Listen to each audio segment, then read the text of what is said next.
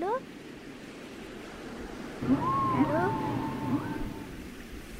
Allô? Allô? Allô la planète. Allô la planète, la radio des voyageurs. Nous battez la planète.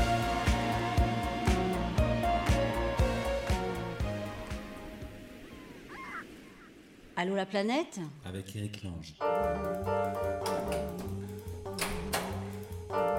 Ah, la nostalgie qui est passée dans les yeux de Nadine quand elle a entendu Plastique Bertrand.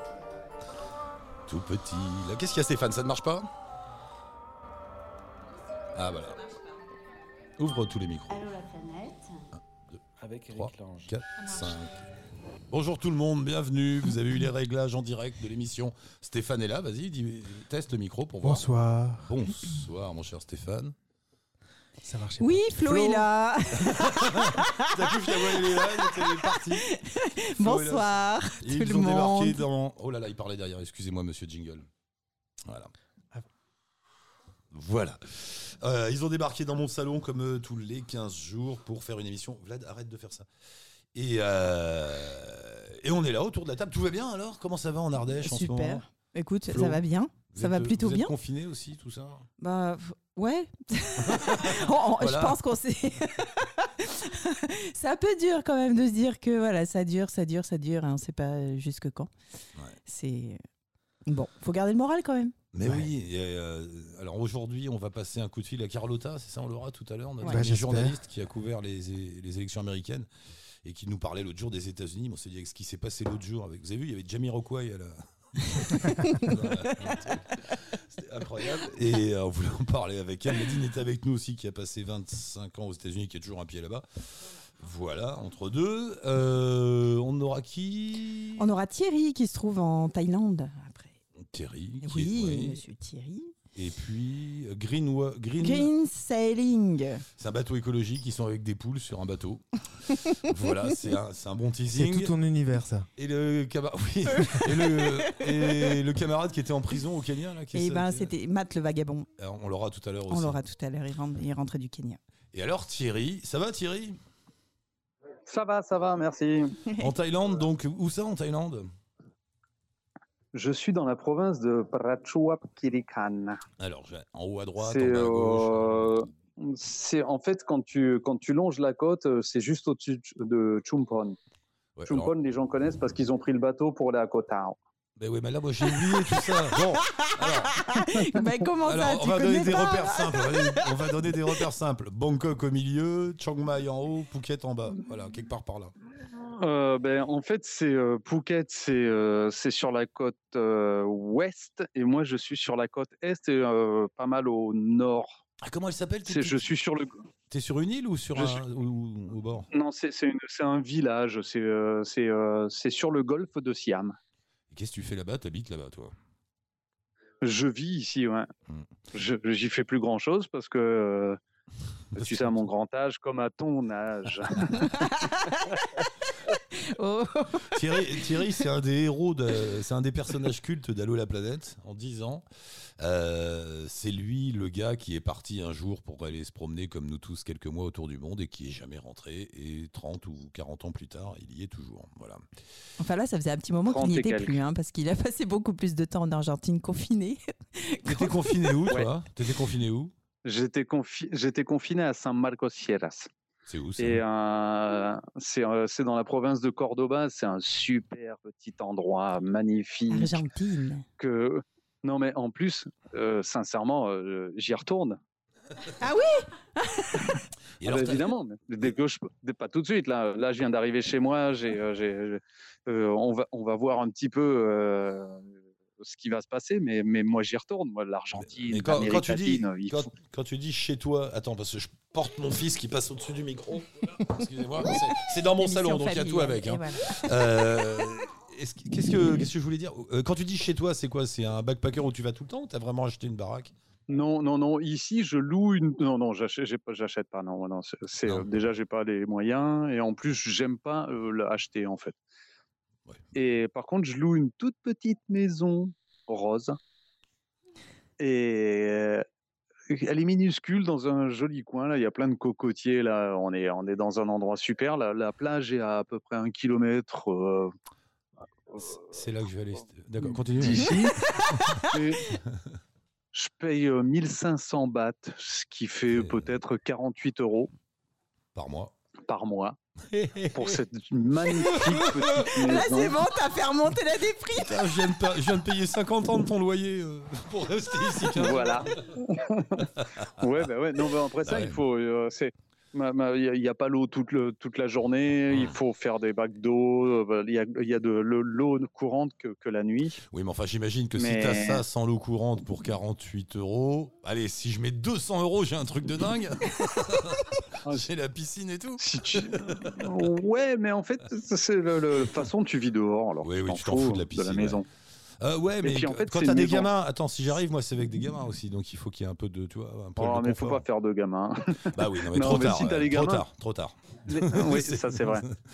Et puis en plus, il faut faire des gamins. Ça, ah non, chacun fait ce qu'il veut. Je ne donne aucun conseil. Chacun se démerde. Voilà. Faites comme vous voulez. Vous avez le choix. Voilà, vous avez le choix. Donc moi je dis les deux. Je dis non, mais faut pas en faire et puis faut en faire. Non mais enfin, je te dis juste quand t'en as, tu peux le coup de la bassine, ça va 5 minutes, tu vois. Mais si tu veux rester un mois, après les gosses, ils vont pas avoir notre approche à nous. Tu vois ce que je veux dire ? C'est mon papa le. Ouais, c'est sûr. Le coup de la bassine.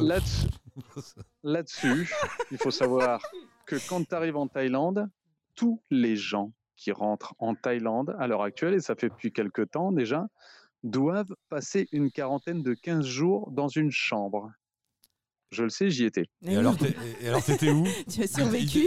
C'est quoi, c'est quoi comme chambre ? C'est un truc d'État ? C'est un hôtel ? C'est quoi ? C'est en fait, non, les Thaïlandais vont donner des trucs d'État qui sont gratuits et les étrangers doivent payer. Moi, j'ai payé pas très cher, mais c'était déjà 700 et quelques euros quand même. Ah oui, quand même. Pour les 15 jours. Ah ouais, ça change. Ah, wow. Ah ben ça change énormément. Puis surtout que tu ne sors pas de la chambre. Un vrai de vrai, quoi. Waouh. Ah non, mais et ça, c'est pour tout le monde. Hein. Et même si jamais tu vas dans un truc où tu peux payer 2000 € pour ta chambre, mais tu ne sors pas de ta chambre. Ah, c'est toi qui choisis tu choisis le confort ? C'est toi qui dis, moi, je vais mettre 2000 €. Oui. Ouais. D'accord. Ouais, voilà. Ouais. Ça s'appelle des ASQ. Alternative State Quarantine. Oh la vache. Et ils se grattent un peu de sous au passage. Bon, oui. Ben, non, mais ils perdent vachement de thunes parce qu'en fait, avant ça, t'avais 20 millions de. Il n'y a pas, il y a rien à boire. Bon, ça c'est la loose pendant 14 jours. Bon, ouais.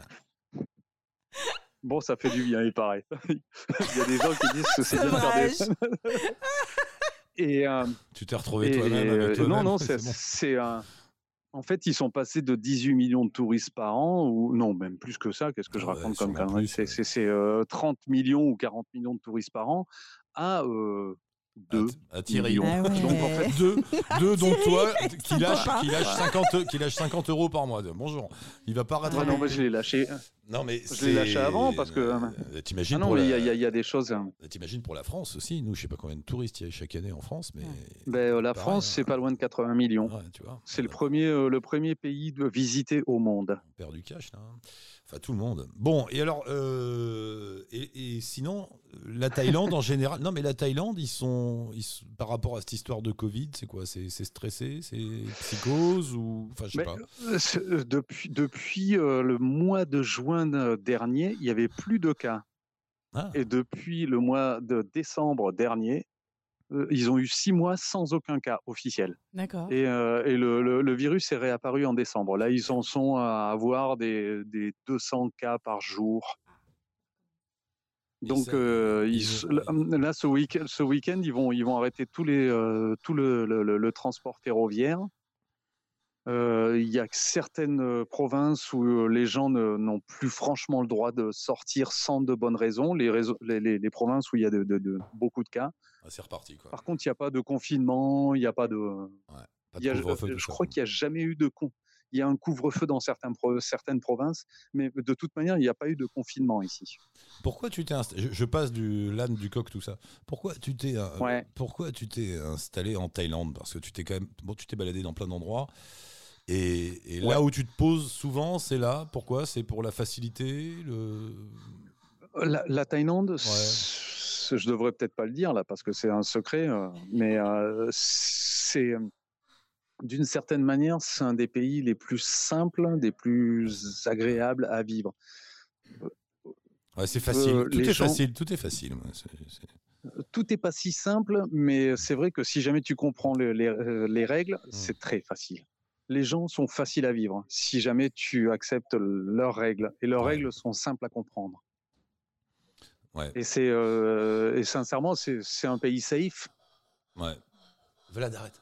Ce qui est le luxe le plus, le plus recherché, c'est... la sécurité. Moi, depuis 30 et quelques années que je viens ici, j'ai jamais été volé une fois. Et en tant que touriste, ça se voit. Tu vois, je suis quand même un touriste, même après 30 et quelques années. Ma maison, elle est safe. C'est safe. On vit bien. C'est cool, quoi. Voilà, c'est cool. C'est reposant. Ouais, c'est reposant. C'est un pays reposant. Mais tu sais, quand je me baladais beaucoup autour du monde, moi, la pause, l'étape pour tout le monde à cette époque-là, c'était la Thaïlande. Tu sais, tous les gars qui arrivaient de voyages improbables en Inde, en Afrique subsaharienne, je sais pas où. Non, c'est comme ça que je me suis retrouvé coincé ici. En fait, tu arrives en Thaïlande, tu te reposes. Tu arrives à Bangkok, tu souffles, tu peux aller voir un médecin, tu peux régler tes problèmes de visa, tu peux manger facilement et c'est bon, rien n'est cher. Enfin, tu vois, c'est... Et pas de galère. Ouais, et quand tu as une petite galère, ça s'arrange. Enfin, vraiment le truc cool, quoi. Parce que... C'est un pays où les gens, ils participent à simplifier la vie, ouais, c'est vrai. D'ailleurs, c'est pas après, pour... quand tu restes un peu, il faut apprendre des choses qui sont plus difficiles à accepter, à comprendre, mais j'imagine, une fois que tu as accepté les trucs de base, c'est pas un pays simple. Ouais. Et là, aujourd'hui, parce que la Thaïlande a quand même énormément bougé, évolué, ou je sais pas s'il faut dire évolué, en tout cas changé ces 20 dernières années, à peu près 20-30 dernières années. On était quand même dans un pays quasi, qu'on appelait à l'époque pays en voie de développement, aujourd'hui une vraie puissance, un vrai pays économique, industriel, etc. Tu le sens, ça, toi ? Qu'est-ce qu'ils vont devenir ? Oui, mais ça fait longtemps. Ce qu'ils vont devenir, c'est pas... Non, mais toi, tu as connu les deux, j'imagine. Tu as connu la Thaïlande un peu simple, comme ça, un peu fastoche. Toi, un peu rural. Façon, le rural, ça existe encore. Mais ça va pas durer. Et il y a un truc qui est sûr et certain, c'est qu'il y a un nouveau bloc qui s'est fait, c'est le bloc chinois. Et la Thaïlande, et pas que la Thaïlande, ça appartient au bloc chinois. Et les Chinois, ils sont en train de façonner un monde qui les intéresse, de la même manière que les Américains et avant ça, les Européens. Et donc là, maintenant, on va vivre un gros changement. Mais pour l'instant, le rural thaïlandais, ça existe encore. Et ça, c'est encore très fort. Et malgré tout, c'est dans les villes, c'est super moderne maintenant. Ouais, c'est ce que j'allais te demander. Tu dirais aujourd'hui, est-ce qu'on peut dire qu'aujourd'hui la Thaïlande est un pays moderne ? Ça l'est. Ouais. Mais ça l'est depuis longtemps. Enfin, depuis une bonne dizaine d'années. Sincèrement, quand tu vas à Paris, c'est un musée. Quand tu vas à Bangkok, c'est quelque chose qui bouge. Nous, on n'existe plus. Oui, le monde a basculé. Tu vois, l'ordre du monde a basculé maintenant. Totalement. Ouais. Et ici, c'est moderne. Par contre, la puissance du rural, elle existe encore ici. Il y a encore une vraie vie dans les campagnes. Total. Là, ici, là où on est, je veux dire, c'est vraiment un village. C'est le village avec tous les avantages du village et quelques inconvénients. Et pour vivre moins d'intimité. Ouais. Et à ton avis, ça va basculer, enfin ça va dans quelle direction tout ça ? Toi qui connais bien maintenant tout ça. Alors là, on adhère quoi à une espèce d'ultra-libéralisme mondial ? Non, je pense pas. Je pense que tout le monde va sur le renfermement sur soi-même, ce qui est le contraire de l'ultra-libéralisme. Je sais pas. Après ça, je suis pas un expert. Mais je te parle par rapport à l'Argentine où j'ai passé pas mal de temps et surtout l'année passée 2020, quelle belle année non, tout le monde s'en va sur le renfermement sur soi. Alors après ça, je suis pas du tout un expert en savoir ce qui va se passer, mais Non, mais... Je pense que tout l'ultralibéralisme, c'est fini. Ah, c'est comme ça que tu vois les choses? Il y a un... Ouais. Je sais pas. Je sais pas. Moi, je vois arriver, en tout cas, il y a un univers bizarre qui arrive là-bas et qui est chez toi là-bas. C'est cet univers chinois, comme tu disais. Ce monde vu par la Chine qui est en train de se fabriquer en Asie du Sud-Est, enfin partout, en fait. Et, oui, et celui-là, on ne sait pas trop ce que c'est. C'est pas difficile à qualifier. Ah ben, ici, on le voit. Je ouais. suis pas. Ça serait de l'arrogance de ma part de te le dire. Moi, je le vois depuis longtemps. Serge, qui est à côté de moi et qui vit ici depuis super longtemps aussi. Pour être le voir. Tout ça, nous, on le sent en permanence. Maintenant, on n'est pas des analystes politiques pour expliquer vraiment. Non, mais c'est vrai que le parallèle que tu as fait tout à l'heure avec les États-Unis qui avaient façonné l'Europe, un peu à leur image, qui est distillée comme ça, une façon d'être, une façon de vivre. Voilà, et la façon dont les Américains et les Européens ont fait la même chose en Asie du Sud-Est oui. et dans le monde arabe, etc., on a quelque part porté un modèle de civilisation. Bah, maintenant, c'est plus nous qui le portons, c'est les Chinois. C'est les Chinois, ouais. Et c'est vrai que de toute manière, l'Asie ressort la grande gagnante en général, pas forcément les Chinois. Parce que bon, l'Asie, c'est aussi l'Inde qui, un jour ou l'autre, va, dès qu'ils se seront débarrassés, Inch Buddha de Modi, le ouais. Modi. Enfin, ça, c'est mon point de vue à moi, c'est de la politique à 3 francs 6 sous, hein, mais l'Asie ressort la grande gagnante de la décennie, je pense. Hein. C'est pas uniquement de la crise de monsieur le virus, là, ça va plus loin. Je suis assez d'accord. Attends, il y a Nadine, l'américaine, qui va d'accord. Non, je te vois aussi. Tu penses aussi que le monde a un peu basculé côté asiatique? Moi, j'y crois. Et cette influence asiatique, elle va loin. Hein. Elle va aux portes de l'Europe et au Proche-Orient, dans le monde arabe, tout ça, elle est là. Hein. Elle partout. De toute façon, ils sont réactifs, ils sont puissants. Ouais. Bah, écoute, ils sont jeunes. Place aux jeunes, les gars. C'est ça. Bon, moi, je retiens l'adresse. Il faut que j'aille te voir parce que je vais louer une petite maison avec mes enfants vers chez toi là pour être bien pendant un mois ou deux. J'ai pas pu passer te voir à Paris à cause de Jean Castex. Imagine, tu vois. Jean Castex a eu une influence sur la vie. Franchement. Tiens, à propos, tu parles de. Attends, tu parles de politique, tu dis Jean Castex et tu sais qu'on a perdu.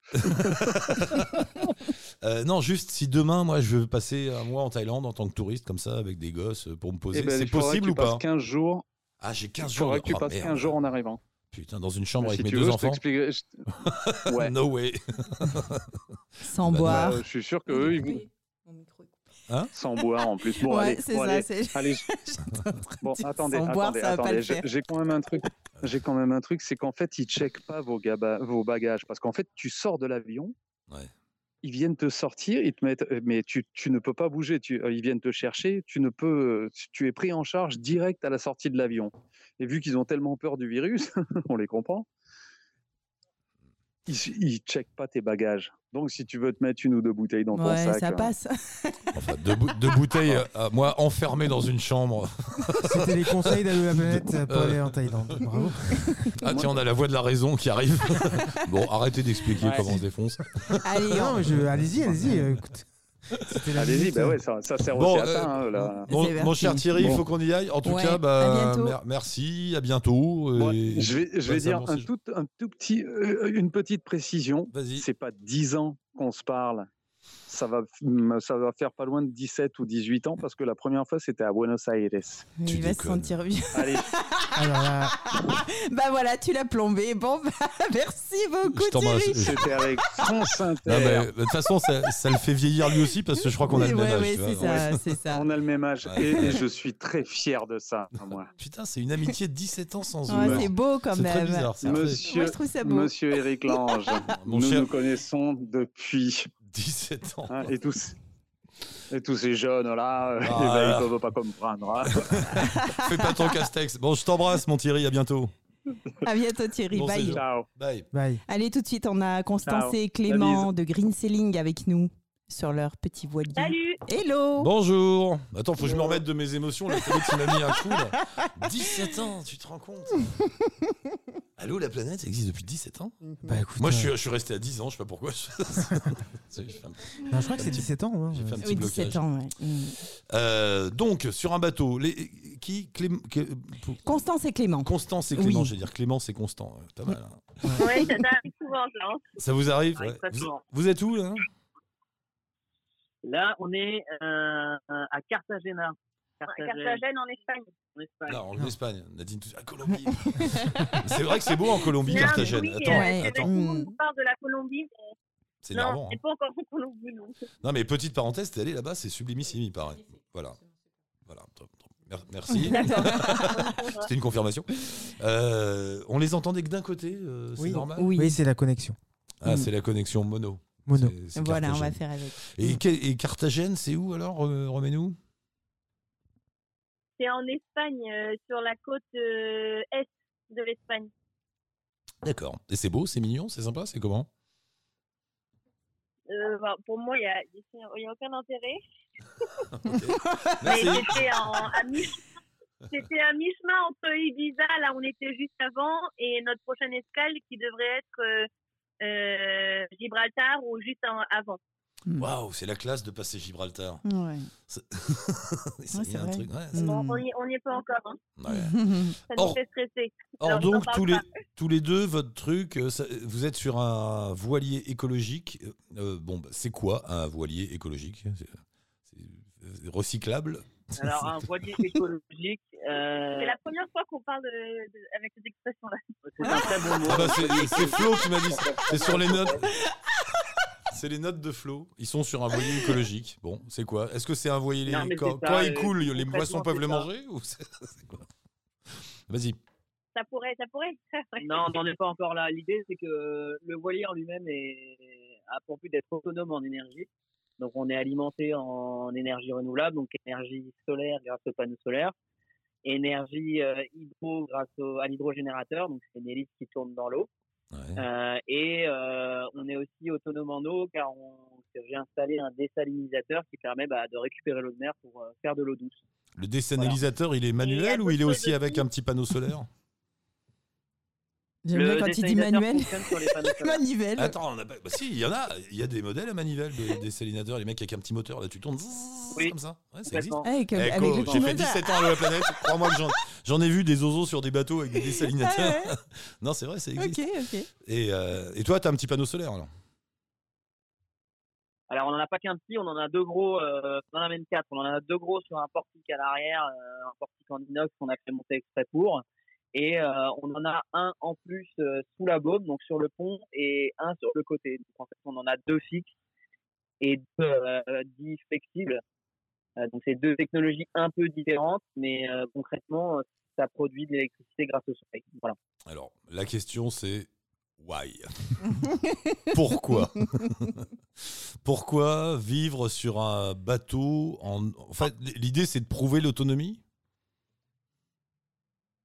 Il y a ça, il y a aussi d'autres valeurs derrière, au-delà de l'autonomie énergétique, il y a aussi toute la manière de vivre à bord qu'on essaye de véhiculer le plus possible au niveau des plaisanciers et puis même chez les personnes qui vivent dans un appartement et pas forcément sur un bateau. C'est toutes les valeurs d'écologie, par exemple, c'est de placer au maximum sur nos réseaux sociaux. On explique qu'à chaque escale, on essaie de trouver les marchés, les endroits où on peut acheter en vrac. On se trimballe toujours avec nos sacs à vrac, nos bocaux, nos tupperware. On fait tout maison. Ah ouais. On a deux poules à bord qui nous permettent de limiter aussi nos biodéchets. Avant, elles nous pondaient des œufs. Maintenant, là, ça les a calmés, je pense, le froid. Mais, on a des poules, elles font plus d'œufs. Pourquoi elles font plus d'œufs? Pourquoi elles pondent plus des œufs? Trop froid. Il paraît que le vent et le froid les calment un petit peu en hiver. Oui, carrément. Et attends, Flo, elle s'y connaît un peu. C'est vrai, mais cochon. Oui, quand il faisait trop froid, elle ne le pendait plus. Bah oui, j'avais des poules. Ah bon, pardon, je savais pas. M'engueule pas, on vivait pas ensemble à cette époque-là. C'est vrai. Eh bien oui, j'ai eu des poules, mon cher Eric. On nous avait dit que c'était une obligation qui les arrêtait un peu. Mais... On nous avait dit que c'était potentiellement les navigations, les surfaces mer qui les calmaient un peu, mais non, parce qu'avant, elles fondaient très bien. Donc, on attend de voir, quoi. En attendant, nos déchets. Bon, alors, attends, très bien les poules. Mais quand, et puis en plus, c'est un petit... Au cas où, on peut toujours en bouffer une, on est au milieu de la... Non, mais il n'y a plus rien, il n'y a pas de poisson, il n'y a rien, tu peux manger une poule. Non, on mange pas les poules, non. Ah, j'aurais ça quand même en tête de temps en temps. Comme Clem disait que c'était un peu comme un chien qui pondait des œufs. Oui, bah. Il bouffe les chiens. Non, attends, non. Alors, au-delà de tout ça, quand je disais pourquoi, c'est vous deux, c'est quand même une. C'est quoi ? C'est une démarche idéologique ? Vous avez une idée à diffuser ou c'est un choix de vie que vous avez fait oui. Enfin, les deux en même temps, tu vas me dire, mais vous faisiez quoi avant, tiens ? Avant de vivre sur un bateau avec des poules, qu'est-ce que vous étiez quoi ? Bah, du coup, ce sont un peu les deux en même temps parce qu'on a monté une association pour monter ce projet-là qui s'appelle l'association du coup Green Sailing. Mmh. Et c'est une asso qu'on a montée pour sensibiliser à la réduction des déchets, notamment en voyage et à bord. Non, oui, et mais d'accord, mais vous, tous les deux, avant de vous lancer là-dedans comme mode de vie, vous viviez, je sais pas, vous aviez des métiers, des trucs, des maisons, des... Enfin, vous aviez une vie ? Oui. Vous n'êtes pas né sur un bateau avec des poules, quand même. Non, on était deux personnes qui travaillaient à temps plein, en CDI. À Rennes. À Rennes. Constance travaillait chez West France dans la communication et moi, j'étais ingénieur dans les énergies renouvelables. Ah, là, il y a une piste. D'accord. Et du coup, en fait, ça s'est un petit peu enchaîné rapidement parce que l'année où on s'est rencontrés, on a voulu quitter Paris pour avoir une meilleure qualité de vie. Donc, on est allé à Rennes. Et puis, le mois du déménagement, on a fait un voyage au Cambodge où j'avais travaillé. Et on a confondu pendant une plongée des enjeux plastiques avec des poissons. Et on s'est dit, c'est pas possible. Et puis, on est revenu habiter à Rennes, en Bretagne, c'est pas super protégé. Ensuite, on a commencé à naviguer un peu au printemps avec des amis, la famille, etc. Et là, on a commencé à se dire, il faudrait qu'on fasse quelque chose, mais quoi ? Et en fait, c'est venu assez naturellement parce que Clem, lui, son truc en bon breton, c'est la voile. Et moi, c'est l'écologie. Donc, un de ses rêves, lui, c'était entre autres de faire une transat. Et on s'est dit, autant faire un vrai projet associatif derrière qui a des valeurs, qui a du sens, et qu'on les porte nous. Et on a commencé à monter l'association de Green Sailing avec le projet derrière. Parce D'accord. que l'asso continuera à fonctionner une fois qu'on sera quand même rentré en France. Et là, vous comptez rentrer un jour ? Ah oui, bah déjà, on n'est pas encore arrivé. On n'est pas encore parti. Ça a duré 2 ans, je pense. Ouais, 1 an et demi, 2 ans. La campagne de sensibilisation a duré 2 ans, voire un peu moins, 1 an et demi. Aux Antilles, du coup, je ne sais pas si vous saviez, mais c'est pour aller sensibiliser dans tout l'arc antillais. Ah bon ?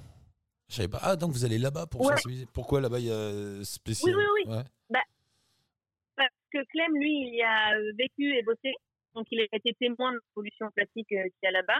Ouais. Et ça permettait aussi de combiner avec son rêve de transatlantique sur un voilier donc autonome en énergie. Et nous, on s'est mis dans pas mal de groupes sur Facebook, tout ce qui est groupe d'associations à la Martinique et en Guadeloupe et dans d'autres archipels. Et il y a pas mal de trucs à faire, en fait. L'idée, c'est de travailler sur place, ce qu'on faisait déjà en France, en fait, travailler avec les assos sur place et les écoles pour aller mener des ateliers de sensibilisation avec les enfants et organiser des nettoyages de plages sur le littoral. Et on a aussi un partenariat avec une asso scientifique pour leur faire des relevés pendant tout le projet, en fait. Et dis-moi, et ça marche, le bateau ? Enfin, l'idée de l'autonomie, ça fonctionne vraiment ? Oui, ça fonctionne. Ça fonctionne ouais. Avec l'hydrogénérateur et les panneaux solaires, quand on est en grande croisière, en fait, ça marche. On est complètement autonome. Ça permet d'alimenter tous les équipements électroniques, le désalinisateur et tout ce qui est navigation. Donc, alors, j'ai une question idiote. Pourquoi ça semble exceptionnel ? Pourquoi aujourd'hui, si tu dis que ça marche, pourquoi c'est pas devenu la norme ? Disons ça coûte de l'argent. Ça coûte cher, ouais. C'est pas anodin si tout le monde n'en a pas non plus. Quoi. C'est pas forcément. En fait, il y a une solution qui elle est non écologique, qui est de faire tourner le moteur. Le moteur a un alternateur comme sur une voiture et donc fournit de l'énergie de manière assez quantitative. Donc là, c'est du gasoil. Les énergies renouvelables, voilà, il faut les installer, il faut faire monter un portique, un hydrogénérateur, c'est pareil, il faut le mettre sur la vitre arrière. Enfin, ça demande quand même un peu de oui, ça reste un investissement en plus qu'il faut vraiment vouloir faire, quoi, aussi bien en argent qu'en temps, qu'en volonté. C'est pas évident, quoi. Oui, nous, je pense qu'on avait une volonté personnelle de le faire à la base dans notre budget de départ, parce qu'on avait fait un prêt à la banque en disant voilà, il faut absolument qu'on puisse alimenter un minimum en énergie renouvelable. Et ensuite, on s'est dit on va faire une campagne de financement pour le reste, pour l'association, et se dire si jamais on a potentiellement plus, on continuera à alimenter le bateau et à faire cette campagne. Et de toute façon, il faut savoir que le matériel que nous, on installe, lui, nous permet d'être autonome quoi qu'il arrive. Mais alors là, ce que je voulais savoir, c'est est-ce qu'à ton avis, ce que là, vous êtes en train de vivre, c'est juste la première étape de quelque chose qui va se généraliser, les coûts vont baisser, les habitudes vont venir et la norme, ce sera demain dévoilée partout avec des panneaux solaires, etc. Il y en a de plus en plus qui tentent. Il y en a de plus en plus, ouais. Ça va devenir une norme, espère, non, ouais, nous, non parce que j'imagine qu'à terme, ça doit même être plus... Enfin, sur le long terme, si ça se trouve, le problème économique se pose plus, quoi. Si tu es vraiment autonome, au bout d'un moment, tu as besoin d'aller acheter du gasoil et tout ça, quoi. Je sais pas. Le gasoil, en fait, on en aura quand même toujours besoin dans le sens... et là, d'ailleurs, on le voit, on est parti en hiver avec des météos pourris. On aurait limite fait de marche arrière si on n'avait pas mis le moteur. C'est une question de sécurité. Le moteur, c'est indispensable, quoi. Après, l'idée, c'est vraiment de l'utiliser le moins possible et de se cantonner aux entrées et aux sorties de port quand on va dans un port, quoi. Et là, par exemple, en partant... Comment ? Non, vas-y, termine, excuse-moi. J'ai coupé. Non, mais je répétais juste ce que j'avais dit avant. C'est qu'avec la météo avec laquelle on est parti, on avait entre le vent, les courants, les vagues, etc., on a dû mettre quand même pas mal le moteur pour éviter à chaque fois des dépressions qui nous arrivaient dessus. Bon, ça reste une sécurité indispensable, on va dire. Je reviens sur vous deux, en tant que vous. Non, mais tout ça, c'est quoi ? C'est une vision, c'est un combat politique, idéologique. Vous pensez que non, mais il faut y aller quand même. Aller vivre avec des poules sur un bateau et aller nettoyer la plage en Guadeloupe, moi je veux bien, mais c'est pas juste rigolo. Est-ce que chez vous, il y a on n'est pas investi en politique. Non, pas en politique. Mais quoi, vous avez une mission, vous sentez... Qu'est-ce qui motive ? Oui, oui. Attends, j'ouvre le portable. On entend souvent parler de la part du colibri de Pierre Rabhi, mais pour moi, c'est complètement ça. Ça fait, pour ma part en tout cas, que l'écologie, c'est plus mon truc au départ. Et pourtant, c'est très mignon. Et c'est vrai. Non, mais d'accord, vous êtes dans cette démarche de... C'est une de nos valeurs, en fait. Ouais, vous êtes dans cette démarche de chacun fait sa part. Une de nos valeurs, exactement, c'est chacun à son rythme, c'est des petites choses, et grâce à ça, on arrive à grandes choses. En fait, on dit ça, et c'est devenu une de nos valeurs importantes, parce qu'on s'engueulait beaucoup au début, parce que Clem n'était pas vraiment écolo, et moi, j'étais un peu trop, justement, et donc on a fini par se dire, c'est pas possible, on va finir par se séparer si on ne trouve pas de compromis. Et c'est venu aussi comme ça, les valeurs de l'asso. On s'est dit, il faut absolument qu'on porte un message de ce fameux compromis pour pas dégoûter les gens et pour que tout le monde, même ceux qui sont complètement réfractaires, notamment à la base à des personnes de ma famille qui nous écoutent, pour qu'au final, ils arrivent petit à petit à faire des choses. Par exemple, commencer à acheter ses pâtes en vrac. Aujourd'hui, dans plein de supermarchés, on peut acheter des trucs en vrac. Non mais je suis d'accord. Je suis d'accord avec tout ça. Je te coupe et je m'incline d'ailleurs devant la démarche et l'honnêteté et aller jusqu'au bout du nez, tout ça. Mais moi, je sais pas que j'y crois pas. C'est que je pense que franchement, je pense que l'action individuelle ne marchera pas. Voilà. Sur ce coup-là, je pense qu'il faut la loi, il faut la force de la loi. J'ai une question. Mais voilà. Ouais. Oui. Mais alors, du coup, j'ai une question. Ça veut dire que quoi ? Donc, on fait rien ? Je sais pas. Non mais fais, non mais fais, oui oui non mais je... après c'est des démarches. C'est toi, tu as envie de le faire, donc vas-y, fais-le. Mais franchement, je suis intimement persuadé que tant qu'il y aura pas une loi qui interdira le plastique, eh ben il y aura des sacs en plastique dans la mer, quoi. Tu voilà, à un moment. Alors c'est on terrible. On se rend quand même bien compte que les politiques. On se rend quand même bien compte, là, au fil des dernières années, et quand on regarde les plans politiques à plus long terme, notamment dans les DOM-TOM, que les politiques s'emparent de plus en plus de l'écologie, notamment avec les interdictions, là, bah, depuis le 1er janvier 2021, de tout ce qui est à usage unique, les pailles, les fouillettes... Oui, mais justement, j'allais te donner... Attends, justement, j'allais te donner cet exemple. La situation est catastrophique, l'océan est en train de mourir, la planète va... On va tous crever, tout ça. Et qu'est-ce qu'on dit ? Et les mecs... Mais les gars, super, dans 2 ans, il n'y aura plus de coton-tige. Non, mais vous foutez de ma gueule.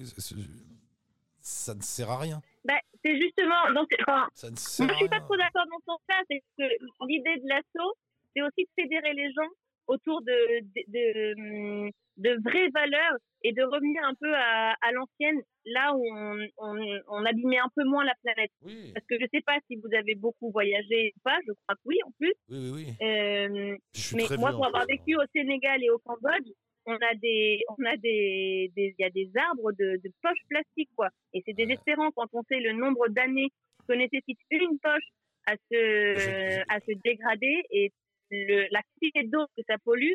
Et quand on sait, là, dernièrement, il y a une vidéo qu'on a mise sur notre compte Instagram de Cyril Dion qui explique que dans tant d'années, la Terre aura pris 4 degrés.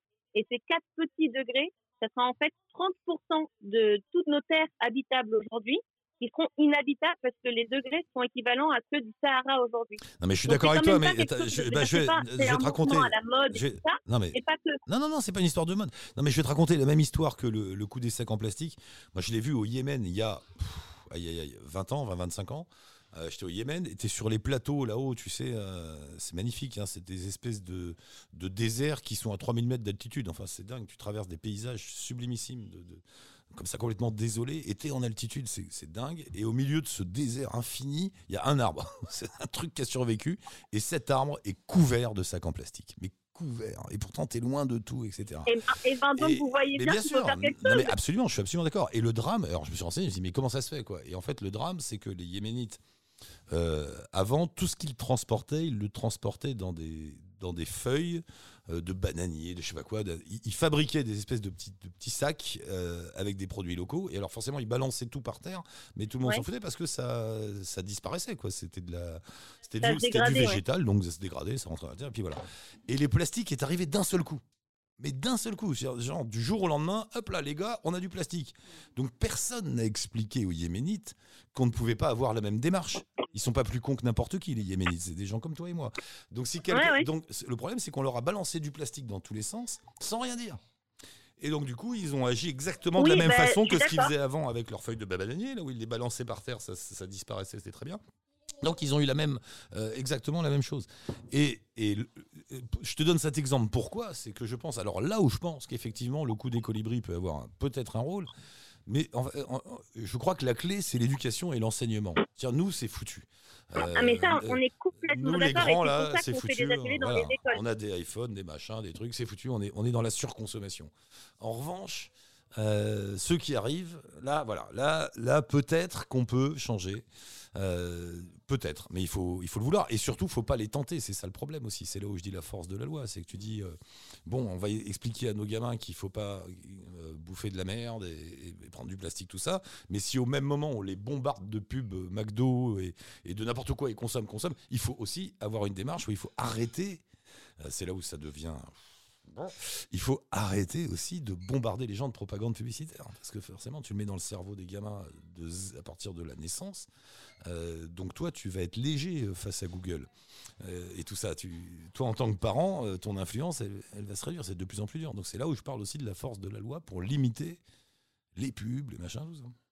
Voilà, c'était mon idée à moi.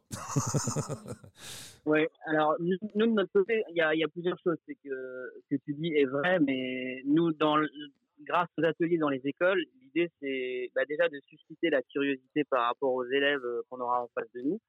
Eux, forcément, vont discuter avec leurs parents pour expliquer un peu notre projet. Et voilà, c'est des classes qui nous suivent dans le projet. Donc c'est vraiment du long terme. Donc la sensibilisation, elle commence par ça. Et puis il y a aussi la sensibilisation grâce aux réseaux sociaux que nous on fait, qui nous permet à la fois de donner des petites solutions et aussi de parfois de dénoncer, pour permettre aux communs des mortels de se rendre compte que voilà, il y a des choses à faire, qu'il y a une situation qui est alarmante et qu'il faut agir.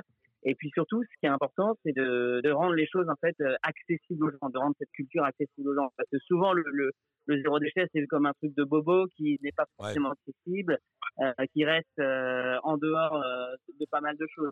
Nous, l'idée de Green Sailing, c'est aussi pour ça qu'on a créé en fait un terme qui s'appelle le low déchet, c'est de rendre ces choses-là accessibles. Et c'est aussi à travers nos croisières dites éco-responsables.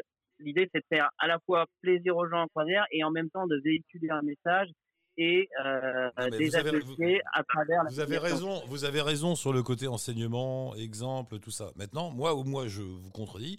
On va arrêter le débat, mais non, c'est juste parce que moi, je dis, OK, zéro déchet. Mais au lieu... c'est ça qui est intéressant. Oui, mais moi, je dirais zéro déchet. OK, mais là, on est juste en train de traiter les symptômes de la maladie. Ce qu'il faudrait, c'est arrêter d'en faire des déchets. Donc, imposer, justement, par la loi, le fait d'interdire tous ces suremballages, ces emballages, ces machins, enfin tous ces trucs qui sont à la source des déchets. Ça, on est complètement d'accord. Mais là, c'est la force de la loi, parce que moi, le premier, je suis au supermarché, là, c'est même pas supermarché, au G20 en bas de chez moi, le petit machin. Merde, j'ai encore oublié de prendre mon sac. Bon, bah allez, je reprends un sac à 10 centimes. Et ça, voilà, on est tous dedans. Enfin, on est tous. Qui vend des fraises au mois de janvier, quand même. Et qui vend des fraises au mois de janvier. Voilà, il y a ça aussi. Bah, t'interdis les fraises en janvier. T'interdis les tomates. T'interdis. Tu dis à un moment, on arrête les tomates cerises en décembre. Et pour ça, c'est à mon avis, non, mais d'accord avec toi. Mais oui, mais pour ça, il faut de la. Là, il faut la loi. Là, il n'y a pas autre chose que. À mon avis. Et oui, et c'est pour ça qu'il y a des ONG qui militent pour ça, justement. Entre autres, avec laquelle on travaille, qui s'appelle Zero Waste France. Mais il y a des antennes un peu partout en France. Il n'y a pas que. Là, c'est l'antenne mère, Zero Waste France. Et justement, ce genre d'assaut milite pour interdire, en fait, les emballages à la base. Voilà, c'est ils sont pour tout ce qui est déchets à la base. Et nous, via nos campagnes, nos ateliers, nos réseaux sociaux, etc., on parle aussi de minimalisme et de réduire notre consommation en tout genre. Par exemple, on explique un peu dans la vie de tous les jours comment on peut vivre avec moins et sans pour autant être complètement en marge de la société. Et parler, par exemple, d'arriver dans ton G20 et d'avoir oublié cette bague et de te dire « je paye 10 centimes pour une poche », nous, justement, on essaie pour montrer aux gens que c'est possible, qu'en fait, tu prends pas ta poche à 10 centimes, soit tu remontes chez toi, soit tu achètes moins pour pouvoir le porter dans tes mains. Oui, mais là, vous heurtez. Mais là, tu te heurtes au pilier principal de l'immensité de majorité de la population mondiale. Quel est le pilier qui tient l'humanité ? C'est la flemme. Et je crois beaucoup au problème de la flemme. On a la flemme de remonter, on a la flemme d'acheter des trucs. Voilà. On a la flemme, mais il faut savoir ce qu'on veut aussi. Eh oui, mais on a la flemme. Qu'est-ce que tu veux que je te dise ? Tandis que si les emballages n'existent pas, si les emballages sont interdits à la base. C'est une question d'habitude, Eric, c'est pas que une question de flemme. Oui, mais si l'emballage est interdit à la base, voilà, ça marchera mieux. C'est pas si vieux que ça, hein. Moi quand j'étais môme, ma mère, il n'y avait pas d'emballage quand j'étais gamin. Et non, mais on parlait tout à l'heure d'éducation, etc. Et on parlait du Yémen. On leur a mis les poches plastiques tout de suite sous le nez et ils sont passés au plastique direct à cause d'un problème aussi d'éducation. En sens qu'on leur a pas dit quoi. Et en France, il s'est passé exactement la même chose. Il n'y a pas si longtemps que ça. Il y a quelques dizaines d'années, par exemple, avec tout le jetable, avec les couches jetables, par exemple. Si tu regardes les campagnes sur les pubs, quand les couches jetables sont arrivées, c'est juste aberrant. C'est la révolution parce que la mère au foyer, on lui dégage du temps pour faire autre chose. C'est la révolution. Donc on n'explique pas derrière ce qui se passe, en fait, les conséquences. On n'y pensait même pas. Comment ça a été produit et comment ça va être détruit. Dis-moi, il faut qu'on arrête parce qu'il faut qu'on aille au. Ça répondait à un besoin de l'époque. Il faut qu'on arrête. Là, je reprendrai bien, je poursuivrai bien longuement avec toi, mais là, il faut qu'on y aille. Merci beaucoup tous les deux. On met quoi ? On met tout sur le site, là, les associations, les machins, le truc. Oui, et poursuivez bien votre voyage, puis on va vous suivre de toute façon. Bien sûr. Et puis on reprendra la conversation. Et puis nous envoie un podcast. Oui, parce que c'est intéressant quand même. Oui, il y a le podcast, bien sûr. Il y a le podcast Green Sailing, chaque semaine. Toutes les semaines, le lundi à 9h, le mercredi à 18h, le dimanche à 12h. Super. On diffuse sur la radio qui nous envoie depuis leur petit bateau. Merci voilà, à vous deux. Bateau écolo. Vous nous envoyez vos questions. Ça marche. Voilà. On t'embrasse. Merci d'être passé. Bon courage à vous. Et mine de, merci. Je fais mon emmerdeur, mais je vous félicite. Voilà. Mais bon, quand même, je crois à la loi. Merci. Bon, non, mais moi, j'aime bien les emmerdeurs. Bon, je t'embrasse. On vous embrasse. À bientôt. À bientôt. Au revoir. Nadine, tu restes là.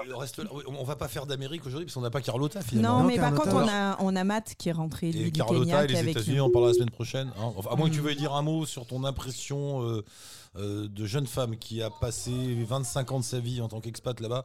Non, juste sur ces images qu'on a vues du Capitole, quoi. L'attaque du Capitole, c'était quand même un truc incroyable. Ça t'a surprise venant des Américains, un truc comme ça? Oui, ça m'a beaucoup surprise. Ça, on peut pas le nier. Les faits étaient quand même choc. C'est le cas de le dire. Et puis, mais après, il y a beaucoup de questions. Comment est-ce qu'ils ont pu rentrer? Comment ils ont pu passer? Ah, ça y est, complot. Non, complot. Pas complot, juste. Bon, moi, je crois juste c'est une surprise. Personne s'y attendait. Quoi, voilà, et passé. Normalement, comme à n'importe quel parlement ou congrès à travers le monde. Eh bien non, parce que figure-toi qu'il y a un truc aux États-Unis, c'est le nombre de polices différentes et elles sont pas forcément, enfin bon. Ouais. Coordonnées, oui, je suis d'accord. Ouais. Bon, sinon c'est vrai que bon bah c'est. Jamiroquai, non. Oui, voilà. Bon, ça illustre bien toutes les lignes de fracture qui régissent la société américaine aujourd'hui. Je pense que c'est pas fini. D'une façon ou d'une autre, ça va perdurer. Tout ce que l'Amérique a comme contraste aujourd'hui, il y avait quelqu'un sur un plateau télé qui disait très bien, hier c'est une société extrêmement violente et cette violence est en train d'être pratiquement s'exprime à toutes les façons possibles imaginables. On fera une spéciale Amérique dans 15 jours ou un mois, on fait une spéciale Amérique, comme ça on réunit tous les gens. Tiens, si vous nous écoutez, si vous êtes aux États-Unis, vous connaissez bien les États-Unis, vous voulez parler des États-Unis, envoyez un petit message à Flo et Steph et on monte une Special America. Voilà. J'aime bien les États-Unis. Qui est là? Matt, le vagabond. Matt, salut Matt. On termine avec toi l'émission, mon Matt. Comment ça va? Oui, ça va super, et vous, toute l'équipe? Écoute, ça va. Il y a du monde qui est arrivé, il y a Gabi qui est là avec les enfants, il y a Fabien qui est un habitué de l'émission aussi. Et comment il va ton magazine, Fabien? Oh putain, en temps de Covid là. Tu relances tout en mars, il fait un magazine de voyage trop classe, très beau. Si on arrive à voyager, normalement on va tout faire en mars. D'accord, bon, bah, rendez-vous en mars. On l'a vu, il est passé il y a 15 jours, il revenait de Budapest, et le coup du Covid à Budapest, l'histoire quand même... Viens, le micro est ouvert. Raconte juste le coup de l'autocollant sur la porte. Non, bah, donc en fait, voilà, comme la Hongrie est un pays un peu... on va dire un petit peu compliqué. Quand on arrive à la douane, vous devez donner une adresse dans laquelle vous allez rester en quarantaine. Alors, il y a tout de même, j'ai quand même, en faisant un deuxième test, la quarantaine tombe, mais on vous donne tout de même un autocollant rouge, interdiction d'entrée, qu'on doit obligatoire de coller sur sa porte d'entrée. Voilà. C'est-à-dire qu'en gros, tout le voisinage est au courant. Donc, en fait, tu mets un gros autocollant sur ta porte où il y a écrit « Je suis un potentiel dangereux contaminé ». Bon, alors, vous n'allez pas le voir, mais je vais montrer aux gens autour de la table la photo. Non, mais on va mettre la photo. Tu l'as mise, la photo, déjà, ou pas? Non, il ne me l'a pas envoyée. Ah bah, tu l'envoies, on l'a mis sur le serveur. Je te l'envoie. Ouais. Logo, quoi. Voilà. Matt. Donc, Matt. Oui, fais voir la photo. Ouais, non, oui. Regarde ce truc, cette photo. Je suis là. Mets la photo sur le site. Pas mal, hein? Vas-y, reprends une occupation normale. Autrement dit, il ouvrait une bouteille de pif. Ouais, je suis en train d'ouvrir une bouteille là, donc. Voilà. C'est l'apéro, c'est important. Je me remets de mes émotions hongroises. T'es où là, Matt? Eh ben, je suis chez moi. En France, je veux dire. Ouais. En 92. En les Hauts-de-Seine, ouais. Flo, elle m'a dit, Matt, il était en tôle au Kenya. C'est ça, Flo? Ouais, il a. Ah ouais, c'est ça. Ouais. Mais qu'est-ce que t'as fait? Et c'était quand? Allô? Oui, c'était quand, Matt? Ah oui, c'était au mois d'octobre. Ouais, mois d'octobre. Qu'est-ce que tu faisais? Non, au mois de mi-octobre, mi-novembre. Qu'est-ce que tu faisais au Kenya déjà? En fait, c'était un de mes pays de mon tour du continent africain. En fait, c'était dans mon itinéraire, pardon. Tu faisais quoi comme balade là? Voilà. En fait, j'ai fait un grand tour, en fait, en mode, en sac à dos, autostop. Je suis parti à l'aventure comme ça, en 2018. Et oui, il était parti depuis 2 ans depuis Paris. Ouais, depuis 2 ans déjà, oui, depuis Paris en autostop. Et j'ai fait le tour du continent africain. D'accord. Voilà. Ah, la vache, combien de temps? Oui, il a croisé Doris d'ailleurs, oui. On t'a 2 ans en autostop autour du con. Oh la vache. Oui, ça a marché? T'as été pris partout? Oui, ça a marché, ça marche. Hein. Enfin, c'est plus ou moins facile en fonction des pays, mais oui, ça marche. Et ça marche. Tu l'as fait dans quel sens, côte ouest, d'ouest en est. Ouest, Afrique donc, du Sud, et remonté par l'est. Depuis Paris, j'ai descendu jusqu'en Espagne, Portugal, jusqu'à Gibraltar. À Gibraltar, j'ai pris un ferry jusqu'au Maroc et j'ai continué comme ça en traversant l'Afrique de l'Ouest, l'Afrique centrale, jusqu'en Afrique du Sud. Et j'ai remonté par la côte est. Et je me suis fait arrêter au Kenya au bout de 3 mois. Quelles ont été les difficultés? Parce que quand on parle de l'Afrique, souvent on se dit bon, ça va être galère, je pourrais pas passer de frontière en frontière, il va y avoir des problèmes de visa, des problèmes d'instabilité politique, voire de conflits, etc. Est-ce que finalement c'est plus facile que ça n'en a l'air? Enfin plus facile, pardon, plus simple quoi. Franchement oui, moi je conseille aux gens, enfin, les gens qui sont un peu douteux par rapport à l'Afrique, franchement c'est beaucoup plus simple et beaucoup plus paisible que ce qu'on croit. Franchement.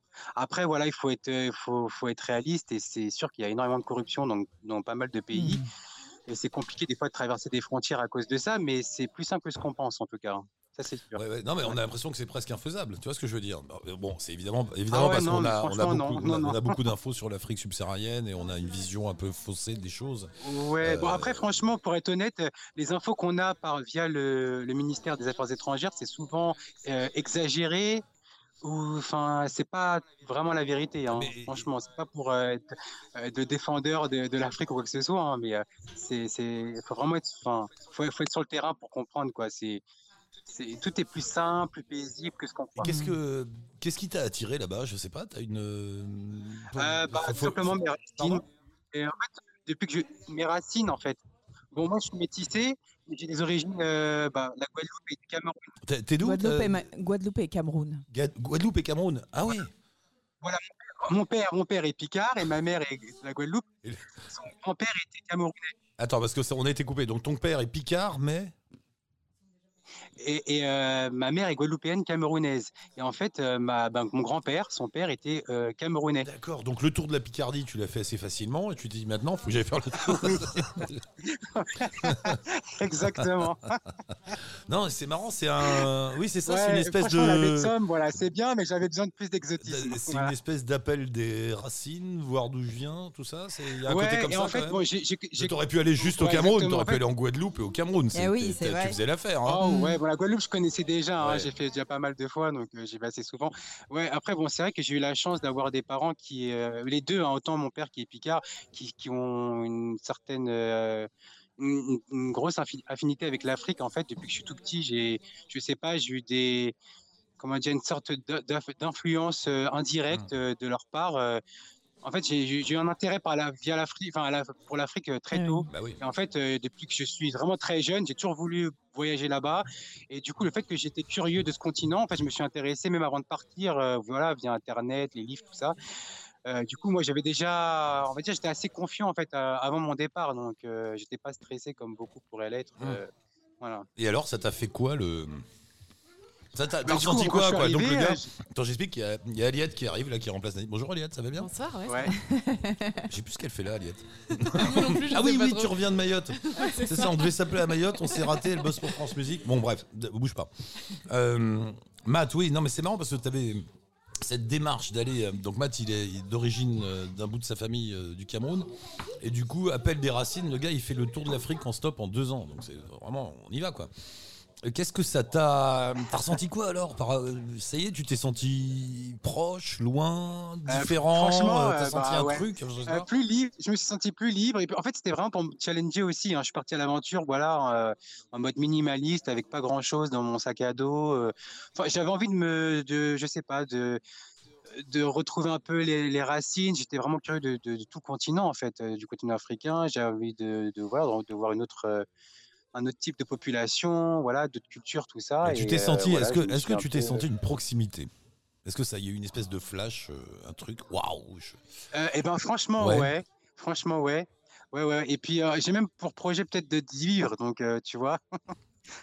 Ouais.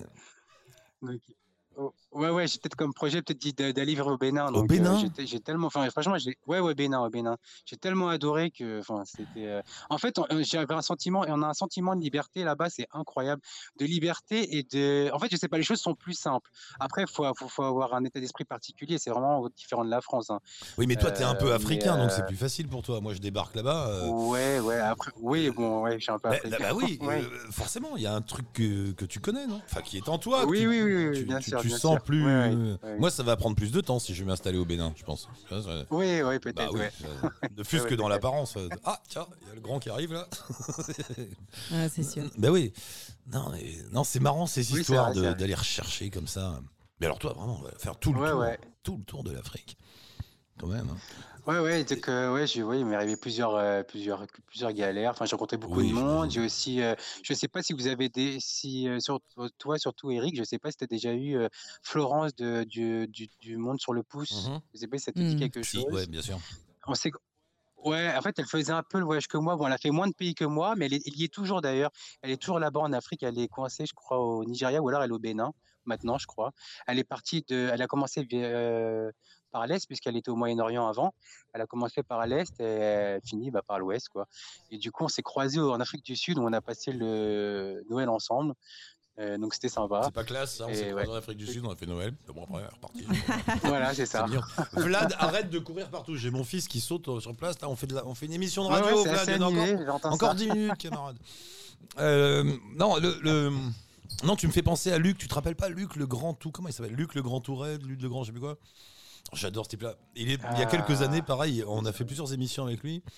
Il s'est fait plaquer par sa meuf et il est de Dunkerque, il est à Dunkerque, il se fait plaquer par sa meuf et son entreprise tombe en faillite, enfin bon, que des catas.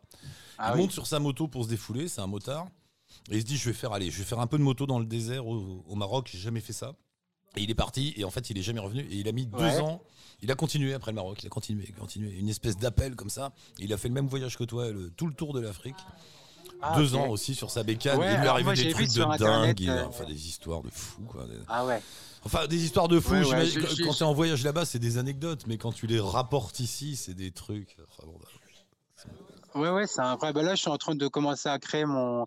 En fait, je l'ai pas fait en amont, mais là, je suis en train de le faire. Je suis en train de créer un site, quoi, pour raconter un peu mes, voilà, pour mettre quelques articles de voyage, mes expériences, tout ça. Quoi. Ce qu'il faudrait réussir à expliquer aux gens, parce que même moi, qui m'informe quand même pas mal, j'ai toujours cette espèce d'appréhension avec le continent africain, où tu te dis, bon, je vais aller, j'en sais rien, en Côte d'Ivoire, mais je vais pas.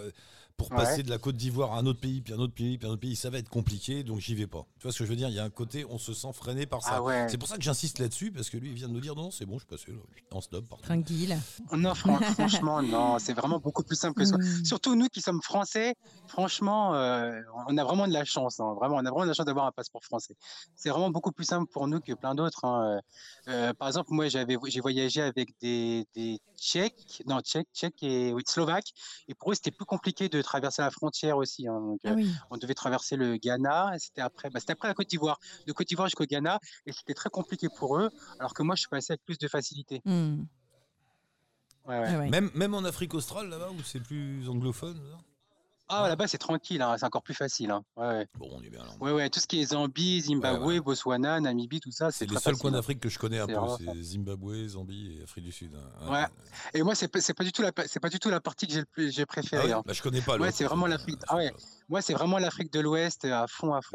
J'ai adoré l'Afrique de l'Ouest. Ouais. Tu t'es fait envoûter. Tu sais que le Bénin, c'est là qu'a été inventé le vaudou. C'est de là que ça vient. Ouais, c'est pas bien ça. Non, le vaudou, c'est super en vrai. Faut s'intéresser. Elles l'ont chopé. C'est pas il, c'est elle. Hein ? J'ai pas raison ? Ouais. Elles sont super fortes. Et alors, elles t'envoûtent, elles ont des filtres, des trucs, des machins qui te font boire. T'es cuit, t'es foutu. T'es foutu. Elles sont trop fortes. Ouais, non, mais en plus, franchement, les femmes africaines, elles sont tellement fortes. Et ça, c'est un truc vraiment. Et dans tous les sens du terme, mais elles ont une force aussi pour survivre là-dedans. Bah, c'est incroyable et tout. Psychologique, physique, tout. Elles sont incroyables. Moi, c'est vraiment quelque chose que je retiens vraiment d'importance. Et les femmes, elles m'ont tellement marqué en Afrique. C'est incroyable, franchement. Force des femmes. Incroyable. La force des femmes. Non, mais tu t'élèverais. Attends, on va terminer là-dessus. J'ai lu un truc. C'est une grosse assoce mondiale qui a publié ça. Ils avaient fait un calcul. Tu prends toute la fraude fiscale française pendant 1 an. ça représente je sais plus combien de milliards de dollars, là, qui partent aux Bahamas et tout. Tu prends cette somme, et cette somme suffirait à équiper en accès à l'eau potable tous les villages du continent africain qui ne l'ont pas, d'accord ?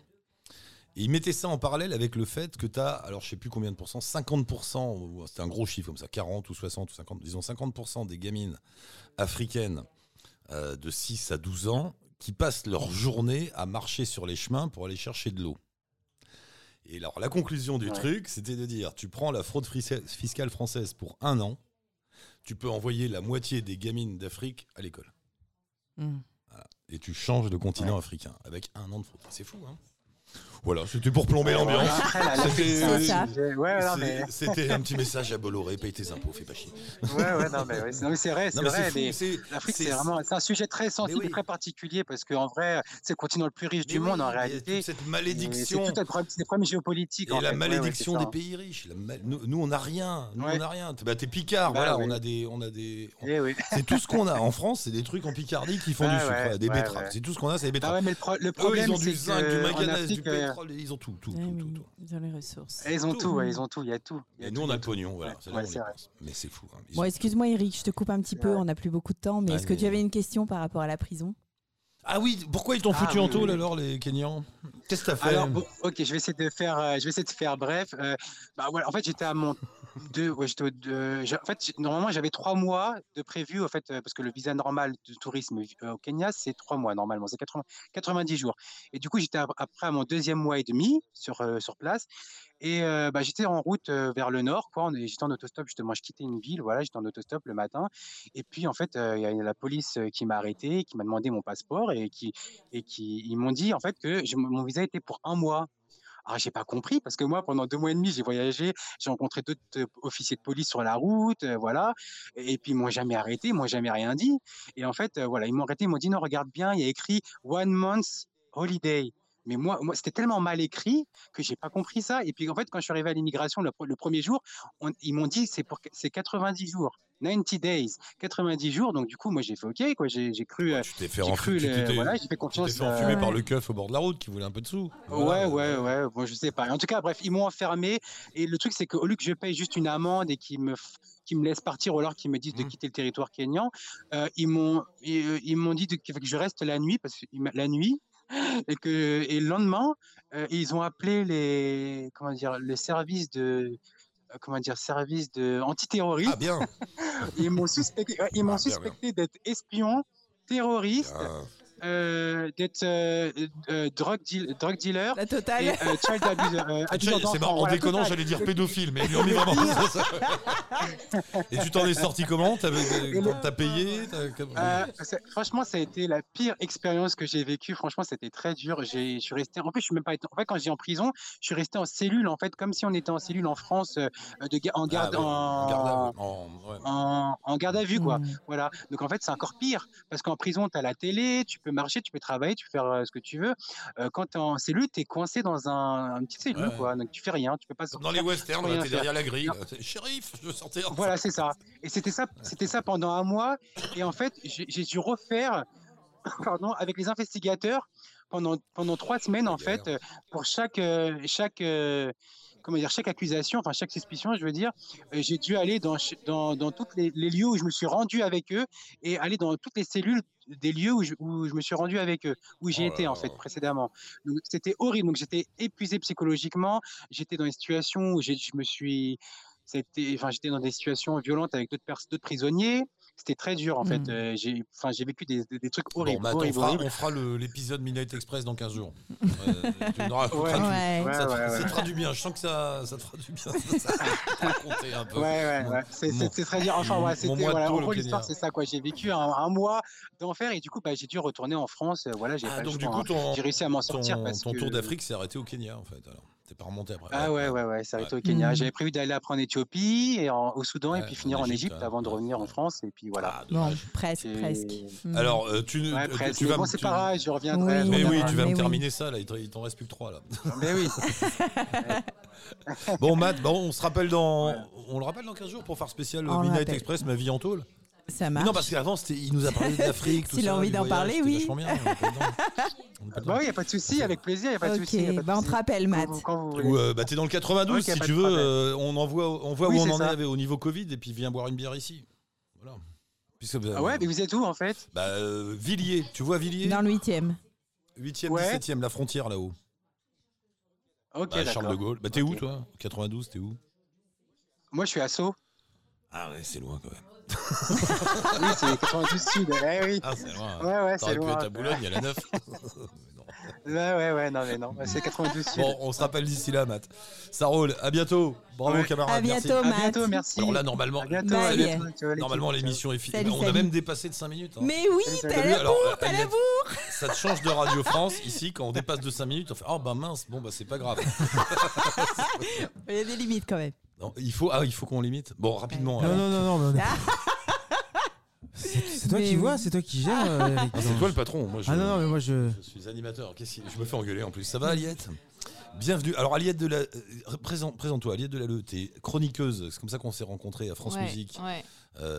Avec Gabi qui sert des verres derrière. Tout à fait.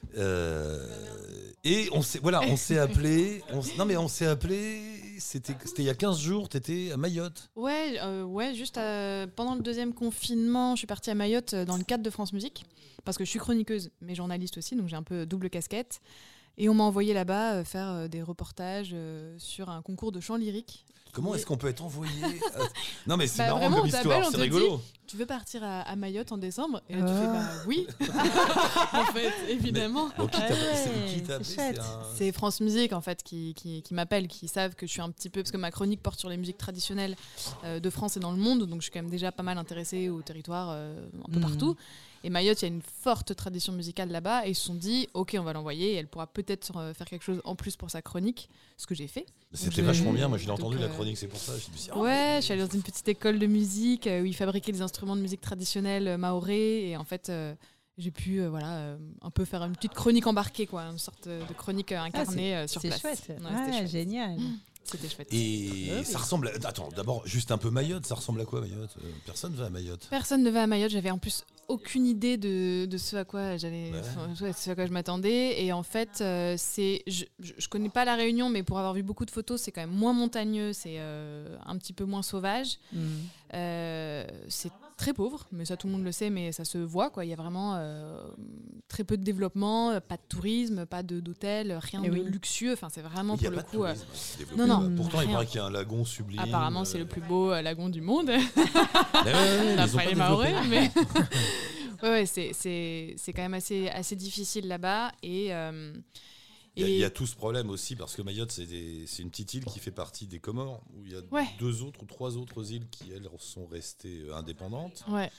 Mayotte est un département français. Maintenant, c'est un département, 101e département. Et du coup, les autres petites îles, les gars, ils viennent, parce que si t'arrives sur Mayotte, t'arrives en France. Exactement. Et du coup, émigration sauvage, tout machin.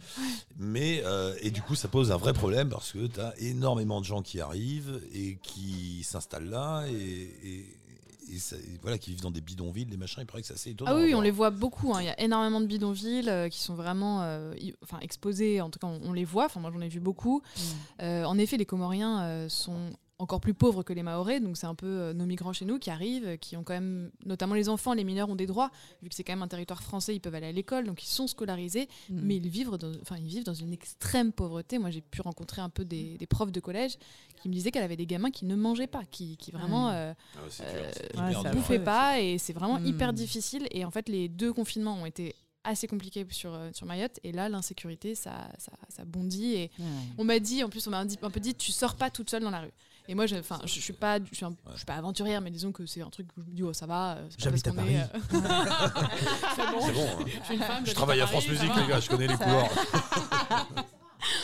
Et en fait, j'ai réalisé que les gens, les locaux et les gens sur place m'ont tous dit non, vraiment, tu ne sors pas toute seule dans la rue. Je suis sortie quand même une fois toute seule dans la rue. Ah, quand même, tu as bravé. Oui, je suis allée à la pharmacie toute seule. Quelle aventurière. Non, mais c'est assez compliqué. Et en effet, quand je regardais un peu les news sur place, c'était des caillassages, c'était des bastons un peu partout. Ouais, effectivement, on avait eu le retour de quelqu'un qui vivait à Mayotte. On a une auditrice qui nous avait appelé, elle était confinée à Mayotte. Elle était confinée, et justement, il y avait ce problème, effectivement, où ils caillassaient, Et c'est vraiment dommage toute cette histoire parce que alors là c'est bon, c'est Eric Lange qui dit ce qu'il fera quand il dominera le monde, quand il sera chef du monde. Non mais t'as un endroit comme ça qui est absolument sublime. Moi je connais pas mais il paraît que c'est absolument merveilleux, c'est très beau. Tu te dis mais il y a tout à faire ici et on est coincé avec ces histoires.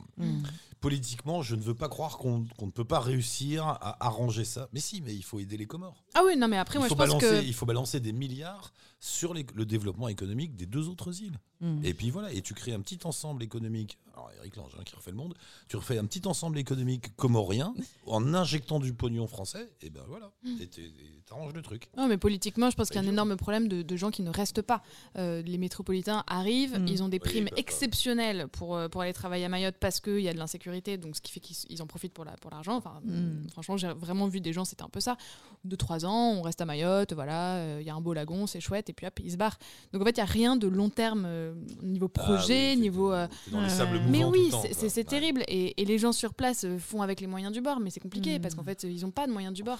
Personne s'investit, tu veux dire. Ouais, c'est vraiment dur, difficile. Ouais. Et notamment sur le plan culturel, parce que j'y allais vraiment un peu dans ce cadre-là. Ils ont une salle de cinéma, il y en a une deuxième qui vient d'ouvrir pour toute l'île. Il y a une seule école de musique qui est une petite association créée par des familles métropolitaines qui s'en sortent à peu près. Pour toute l'île aussi, il n'y a aucune salle de concert. C'est-à-dire que c'est un groupe qui veut venir jouer à Mayotte, il n'y a pas de salle de concert, il n'y a rien. Ouais, c'est dehors, et encore. Et tout est comme ça, donc c'est dur, parce qu'en fait, il faut partir de zéro pour imaginer un petit développement qui puisse juste pousser l'île à développer du tourisme, des activités culturelles, des choses comme ça. Et c'est un département. Ouais, et c'est un département français. Non mais c'est fou. Ouais. Tu vois, non mais Creuse. Non parce qu'en même temps du coup il y a forcément les mêmes lois, les mêmes droits, les mêmes devoirs, les mêmes tu vois tout ça sous la législation c'est comme la Guyane, des trucs qui sont tellement en dehors de nos clous à nous mais qui sont sous la même juridiction, législation, etc. C'est toujours perturbant et étonnant. Et alors non, juste un mot parce qu'après faut qu'on y aille quand même. Tu disais j'ai fait un sujet sur l'art lyrique à Mayotte. Alors j'y connais rien en musique classique mais l'art lyrique pour moi c'est quand même des gens qui chante sur scène en italien. Ouais, oui, en allemand ou en italien. Et à Mayotte, j'ai du mal à. Ouais, en fait, c'est un concours de chant lyrique qui est organisé sur tous les territoires d'outre-mer. Donc, ils veulent en effet développer un petit peu et amener un peu l'opéra. Bon, bien, ça peut se discuter. Et donc, à Mayotte, c'est la première fois que Mayotte participait à ce concours-là. Et donc, ils font une espèce de grand casting de candidats. Ils les font chanter des airs lyriques, des chants d'opéra, enfin des airs d'opéra. Et il y a 2 candidats qui sont sélectionnés. Donc, moi, j'y étais pour cette petite finale qui ensuite vont à Paris pour affronter les candidats des autres territoires d'outre-mer. D'accord. Ah, c'est pas des chansons de chez eux. Il y a des deux. Alors, ils ont le droit à 2 choix musicaux. Un imposé, lyrique forcément, et un choix libre. Donc là, il y a eu des beaux chants traditionnels et puis des trucs beaucoup plus pop d'aujourd'hui. Et l'air lyrique, c'était énorme parce que j'avais 10 candidats complètement autodidactes qui ont vraiment appris à chanter tout seuls et qui devaient se chanter un petit air de Carmel, un petit air... C'était à mourir de rire et en même temps, génial et bluffant. C'est incroyable. Et bon, au niveau de la qualité... Bah, franchement, il y en a 2-3 qui ont sorti des trucs, des voix hallucinantes. Et en 2 ans de travail avec un prof, ce serait exceptionnel. Sauf que le problème, c'est qu'il n'y a pas de prof là-bas. Donc en fait, c'est terrible. Alors là, ça doit être énorme. Mais mettez-moi des profs. Il y avait des filles qui étaient là. Ah, c'est génial, ma voix, c'est trop bien. Je savais pas que je pouvais chanter ça, c'est incroyable. Et là, j'ai pas de prof, je sais même pas quoi faire en fait. Je sais même pas vers qui me tourner. C'est très beau comme message pour finir parce que finalement, tu es en train de nous dire que quelle que soit la culture, quel que soit le lieu, on trouve les mêmes possibilités, les mêmes talents. Et qu'il suffit après d'aider à travailler. Quoi. C'est ça, complètement. C'est bien. Voilà. On termine sur une note très positive, ça fait du bien. Ça change de la prison de tout à l'heure. Non mais l'autre en tôle. J'attends la version longue. Bon bah merci beaucoup. Vous retrouvez Aliette tous les samedis à 10h50. Ouais, chez Gabi. Voilà que vous retrouvez là. Vous écoutez toute l'émission de France Musique. Voilà, vous écoutez toute l'émission de France Musique. Voilà. Très bien. Et la chronique, on peut l'écouter, la réécouter où cette chronique sur le site de France Musique, ça s'appelle La chronique d'Aliette Delalleux, pas du tout modeste, mais c'est comme ça. Non, c'est bien comme nom. T'as dû chercher un nom, tu dis bon, je veux moi. C'est bien. Ah mais on pourrait non, on peut mettre un lien. On mettra le lien. Merci. Sur le podcast, carrément. Non, pas de souci. Eh bien, merci beaucoup. Merci à vous, c'était chouette. Merci à tout le monde. Attends. Il y a des messages à passer. Oui, un petit message à passer. Donc on a Romain Barrier qui était à l'écoute dans le froid et en faisant des travaux. Donc là, avec le chauffage, il faisait quand même 8 degrés. Mais il écoute Allô la planète, il écoute l'émission, il est là avec nous et c'est un fidèle depuis très longtemps. Oh, si on peut le réchauffer un petit peu. Coucou Romain. Il y en a un qui en bave là. avant qu'il puisse repartir. Oui, Stéphane. Bah rien. Merci, on cherche toujours des sous et des milliardaires qui peuvent nous en donner. On a notre petite cagnotte qui fonctionne doucement, mais sûrement. N'hésitez pas, un petit litchi. Sur Tipeee, sur le site de la radio. Pardon, Tipeee, voilà. Ouais. Et merci à tous ceux qui nous ont déjà apporté leur contribution. Merci d'avoir payé les billets de train de Flo. Même pas. On n'en est pas là encore. Bon, je vais vous faire un petit osso buco pour au moins vous nourrir convenablement. Ouais. Parfait. Et on vous embrasse, merci beaucoup. Laissez-nous vos messages, vos idées, vos envies. Si vous voulez participer, tout ça, vous connaissez le site Allô la planète. Allez-y. Voilà. À dans 15 jours. À dans 15 jours, samedi 23 janvier, 18h. Inch'Allah. Inch'Allah. Bye. Ciao, touti, bonne route. 5, 4, 3, 2, 1, 0. Allô, allô. Allô. Allô, allô, la planète. Allô la planète, la radio des voyageurs.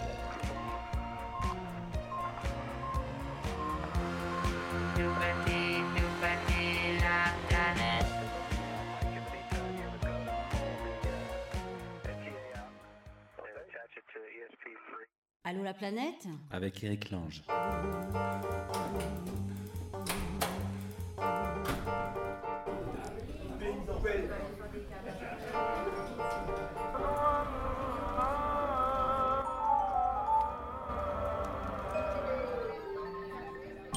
Allô la planète avec Eric Lange. Oui,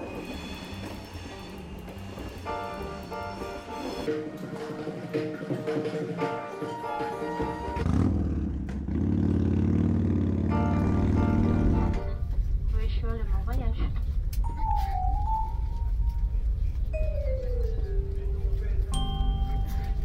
Allô la planète avec Eric Lange.